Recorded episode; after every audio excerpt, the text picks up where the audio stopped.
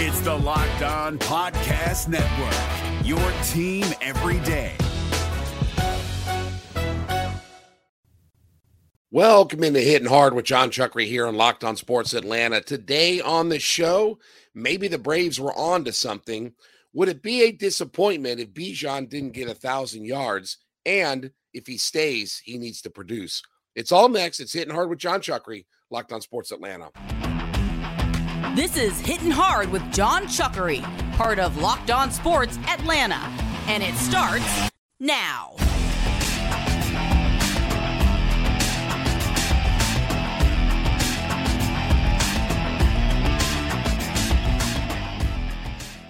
Hitting Hard is brought to you by FanDuel Sportsbook, the official sportsbook of Locked On. Make every moment more.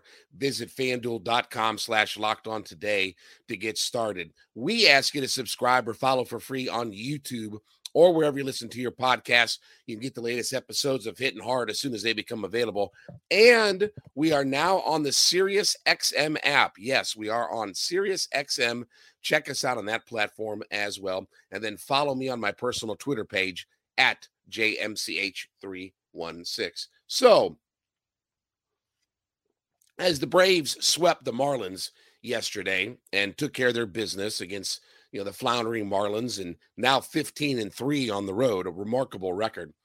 But maybe the Braves were on to something, okay? Let me give you just some raw numbers, okay? Just giving you an idea of the defensive numbers for shortstop for the Atlanta Braves. So let's start with Orlando Arcia. He started 13 games this year. He played 111 innings in 61 chances. He had 22 putouts, zero errors, and was responsible for 11 double plays. Okay. Now, compare that to Vaughn Grissom, who has started 17 games. He's had 150 innings, 61 chances, the same as what Arcia has, but he's got five errors and he's only started eight double plays. Now, I'm not saying that Vaughn Grissom has been a problem at shortstop or this or that or whatever, but maybe the Braves were on to something. May, again, they watched him every day. They watched Arcia and Vaughn Grissom, and they watched every day in spring training and all the reps and all the innings and everything. they watched him through his minor league career. Maybe they understood better than what we did, obviously, that maybe Arcia was the better option for now at shortstop, and maybe Vaughn Grissom wasn't a guy that was ready to take over the everyday role. You know, Grissom has been fine with the bat. I mean, we knew that he was going to be okay with the bat. You know, he's had couple of good moments. Obviously, Arcia has had some really good moments with the bats because it was completely unexpected. You know, we didn't look at Arcia as a guy who would really provide any kind of offensive punch for this team. So anything that he did felt like it was going to be a bonus with the bat, but we understood defensively that he was going to be a pretty good shortstop and he can handle the workload. Now, the fact that you know again and this is a small sample size and you know we'll see what happens over the course of the year but you look at the fact that Arcia has had 61 chances with no errors.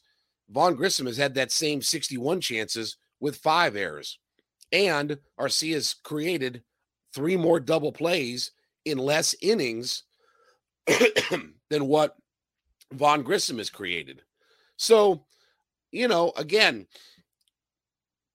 maybe we should give the Braves a little bit more credit for, you know, maybe getting this right because we were all frustrated going into the regular season with the notion that, well, it should be Vaughn Grissom, it should be Shewmake and all this. And and I was guilty of that as well. Like I scratching my head saying that, okay, they're going to send Shewmake and Vaughn Grissom down to Gwinnett. They're going to send both of those guys down there. And neither of them is going to start with the big league club. Arcia is going to be our everyday shortstop to replace Dansby. And we've gotten used to the idea of we haven't had good defense. We've had elite level defense at shortstop, right? And maybe we didn't appreciate Dansby in some ways with how good of a defensive player that he was. maybe we didn't, maybe we kind of understood that Dansby was a really good defensive shortstop, but didn't maybe appreciate everything that Dansby brought to the table.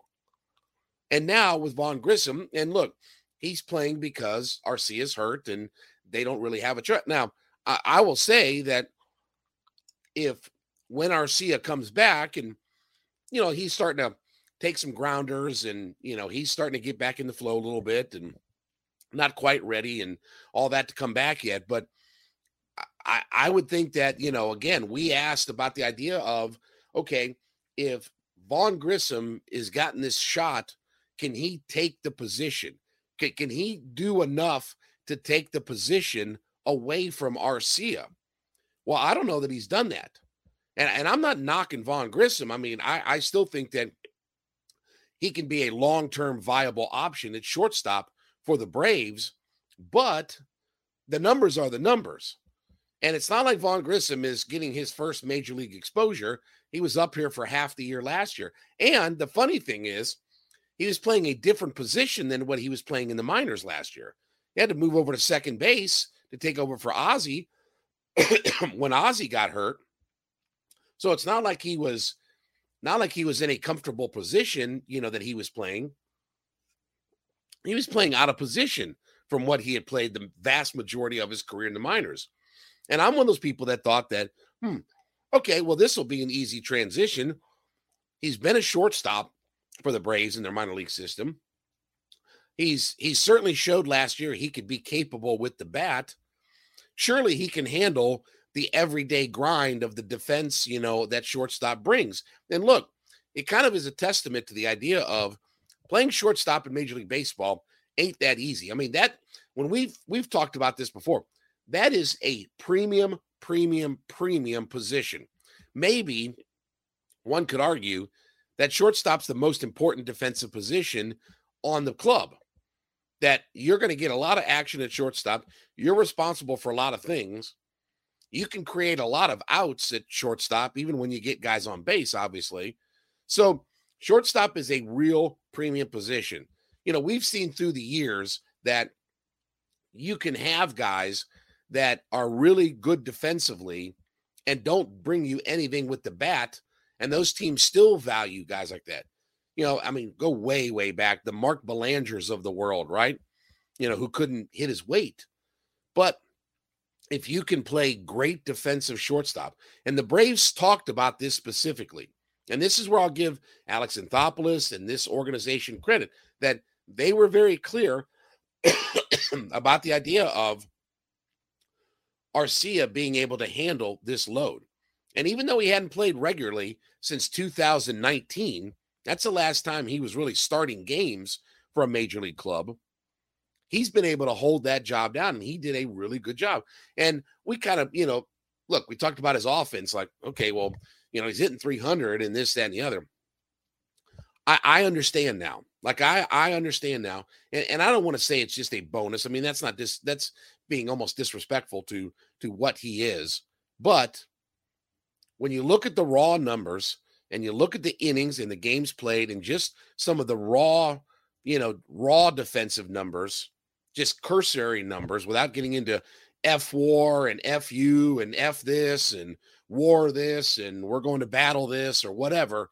You know, if you just look at the raw numbers, 150 innings with five errors and 61 chances and eight double plays versus 111 innings with no errors 11 double plays in the same 61 chances, it does say a lot to what Arcia was able to do. And obviously holding down that grind of everyday shortstop defense. So again, maybe the Braves were on to something, and maybe obviously they really understood a lot better than what we did. We got caught up in the emotion of the issue. All right, let's talk about our friends over at Built Bar. Listen, you're looking for those healthier snacks as we're trying to get in shape for the season, right? It's almost beach season, right? So we're almost to summertime. So we're getting through spring, headed towards summer. Built Bars got you covered with the healthiest snacks out there in the marketplace 130 calories, four grams of sugar, four net carbs, but a whopping 17 grams of protein. And now we have multiple ways where you can get a hold of your Built Bars. You want to go to built.com, go online, get your built bars, put your order in. They always have great flavors coming out every month. Okay, you can do that. But if you want to grab a hold of your built bars instantly, now you can head to the pharmacy section of Walmart or head over to Sam's Club and grab your box of built bars right off the shelf. So whether you want to go the brick and mortar route of going to Walmart, Sam's Club, grabbing them right off the shelf, or if you want to go online and have the convenience of shopping online, now Built Bar is giving you more options for getting a hold of your healthiest snacks. So, how big of a disappointment would it be if Bijan Robinson doesn't run for a thousand yards in this offense this year? So, we obviously saw Tyler Allgeier, Cinderella story, come out of nowhere in all this and run for a thousand yards in only seven starts. Okay. And, uh, you know, obviously he was kind of one of the real surprises of this offensive unit. And it did speak to how well the Falcons ran the football, right? They were third in the NFL in rushing yards. They were two yards away from being the second best rushing team in the league, right? I mean, they, they, Tyler Allgeier averaged 4.9 yards per carry. I mean, an outstanding number, an outstanding season all the way around. Would I be disappointed if Bijan Robinson didn't match some of that same production? No, not really.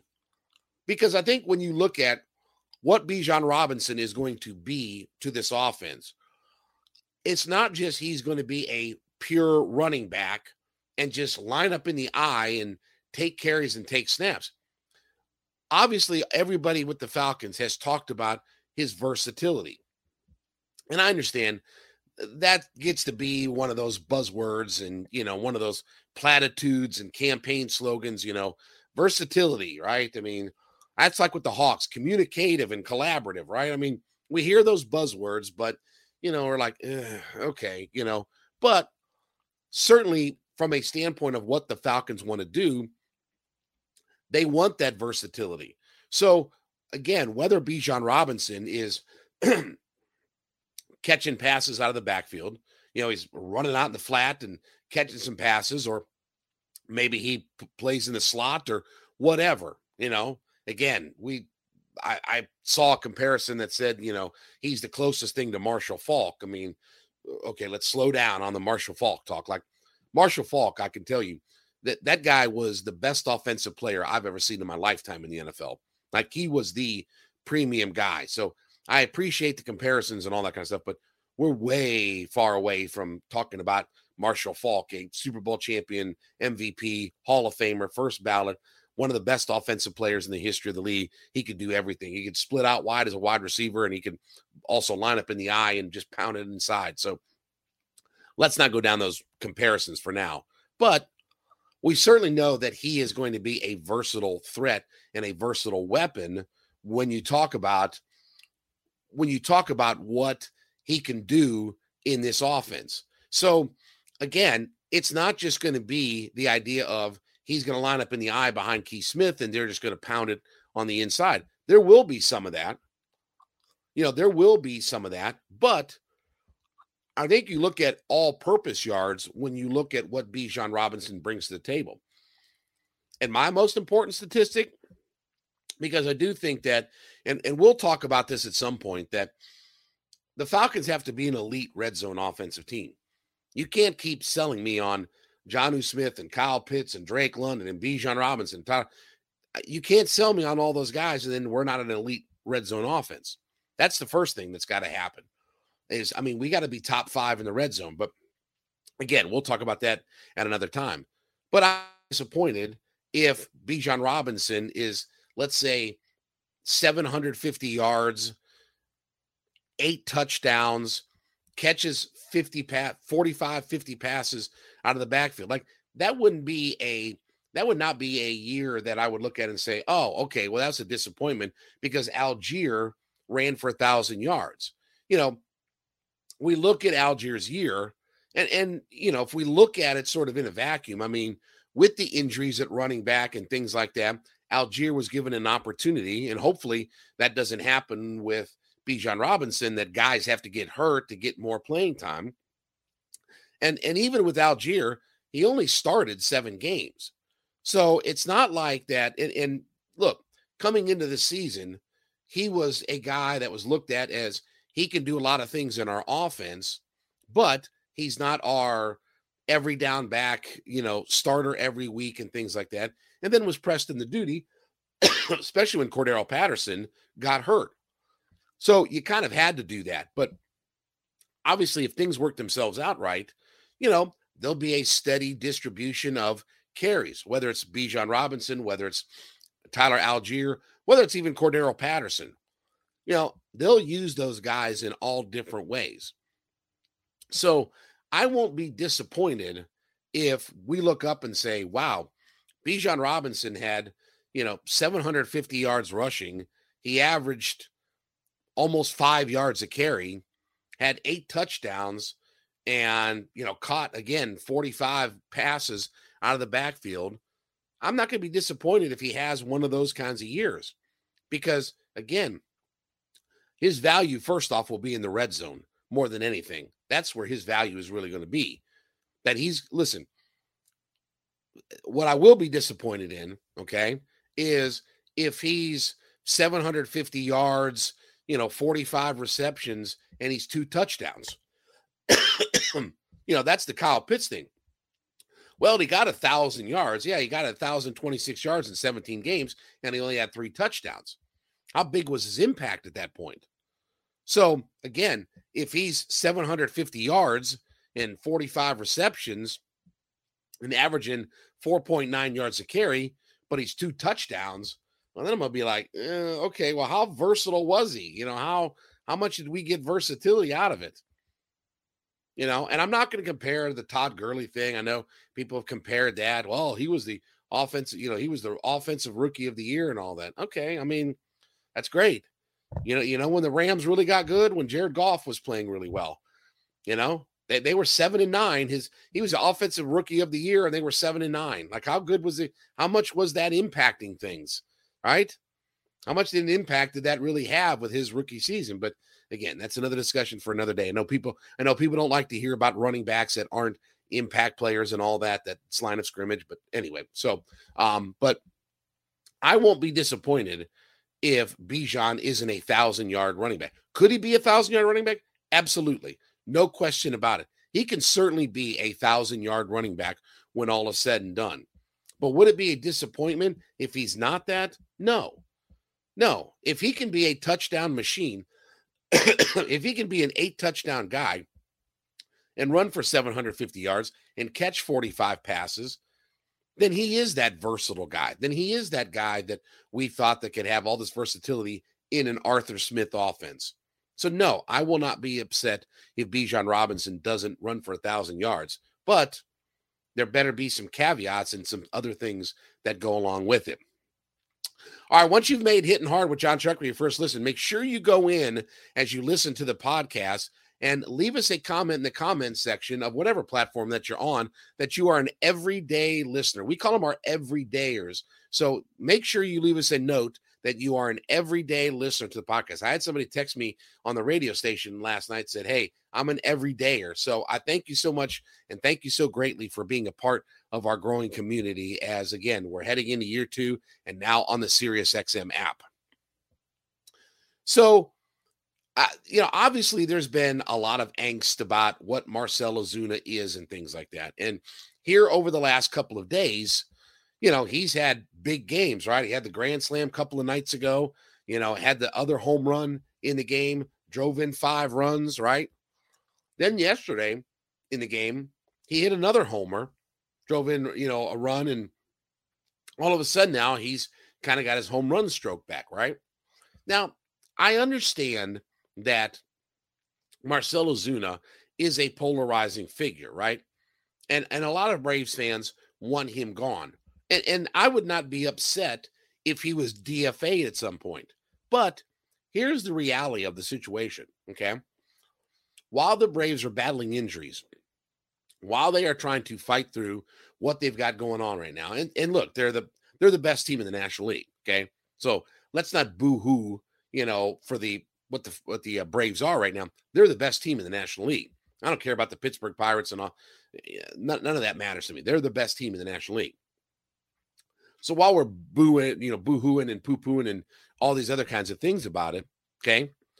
And let's face it, they are not they are not ready to just DFA and eat $37 million of Marcell Ozuna's money. Yeah, I know Jason Heyward was DFA'd. He had 23, 24 million. Yeah, I know Madison Bumgarner was DFA'd. He had 34, 35 million dollars, whatever. Okay. I get all that. But this organization isn't willing to just suck it up and take it on the chin and hand out $37 million for Marcell Ozuna to just walk away from this team. They're going to play him and they're going to give him every opportunity to either stand up straight and get on his feet or just completely collapse underneath the weight of his own body and fall and, and you know fall into a pit right so if marcell ozuna is going to be here and they're not going to dfa him and they're not going and they're still going to give him opportunity then he better play and hit and i know a lot of fans are like well you know if he fails then we can get rid of him faster yeah but they're not necessarily going to do that though you know, if you weren't going to get rid of him when he was hitting 085 for the first month of the year, you know, I mean, you had plenty of opportunity. Like, it didn't take a whole lot to see that, oh, okay, this guy's hitting 085. Can he really do anything? I mean, obviously, he doesn't play defense. He doesn't run the bases. I mean, he doesn't steal a base. He didn't have, he doesn't dominate lefties. I mean, he doesn't do all these different things, right? So there's plenty of opportunity to go in there and say, eh, okay, we can live without all of this but they're not doing that. And if he's going to play, then he needs to produce. And it's good for the Braves that he produces. He's been a big piece of why they've won over the last couple of nights. You know, listen, Dylan Dodd was kind of scrambling, rambling, bumbling, stumbling, you know, kind of fighting his way through, right? Six innings, eight hits, three runs, three walks, right? You know, kind of just grind it out for six innings yesterday. Well, I mean, look, it was aided by Marcell Ozuna and the offense and the bottom part of their offense over the last couple of nights, getting some runs yesterday. And still finding a way to get six runs when all was said and done, right? So if he's going to be here, it's only good for the Braves that he produces. And I asked the question I say, are you for him or again him?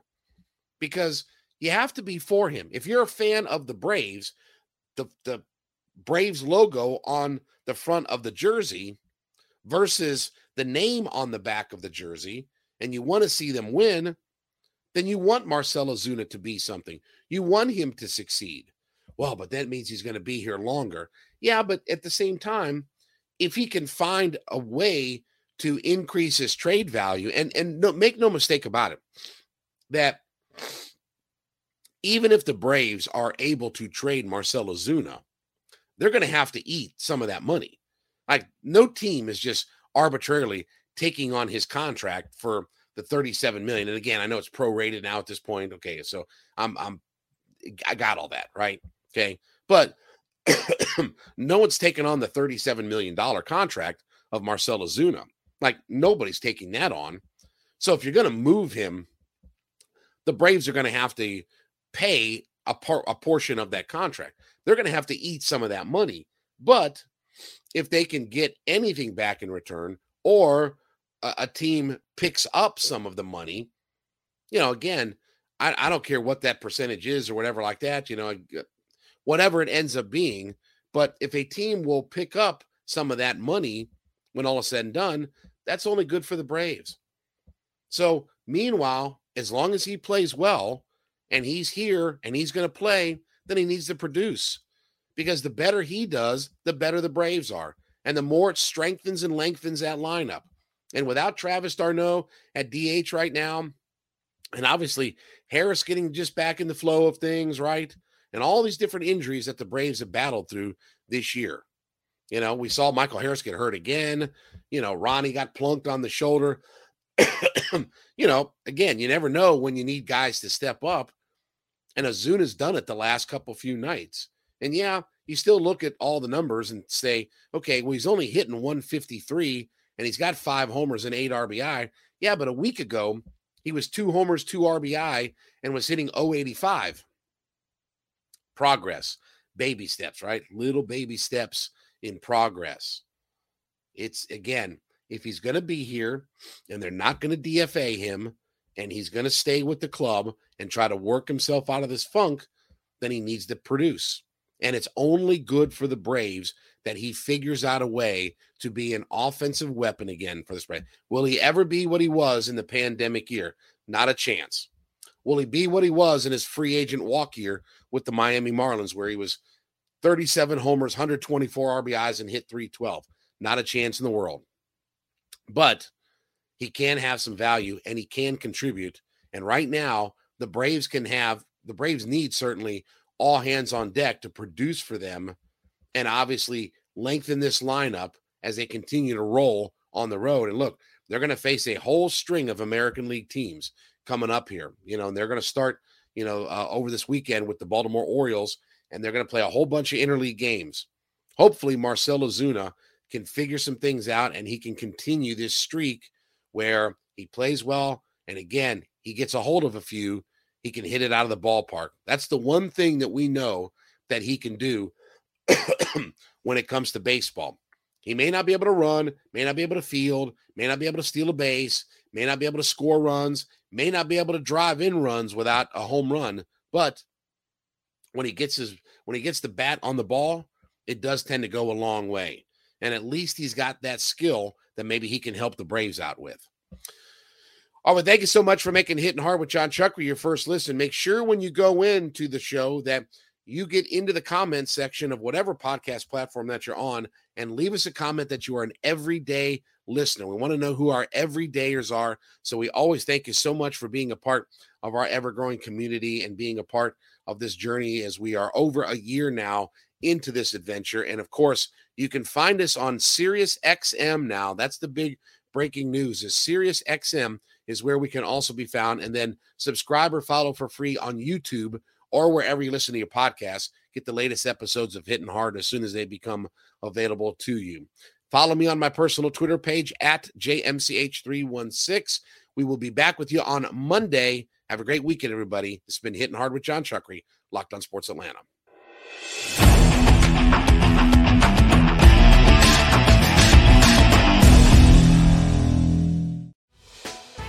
Hey, Prime members, you can listen to this Locked On podcast ad free on Amazon Music. Download the Amazon Music app today.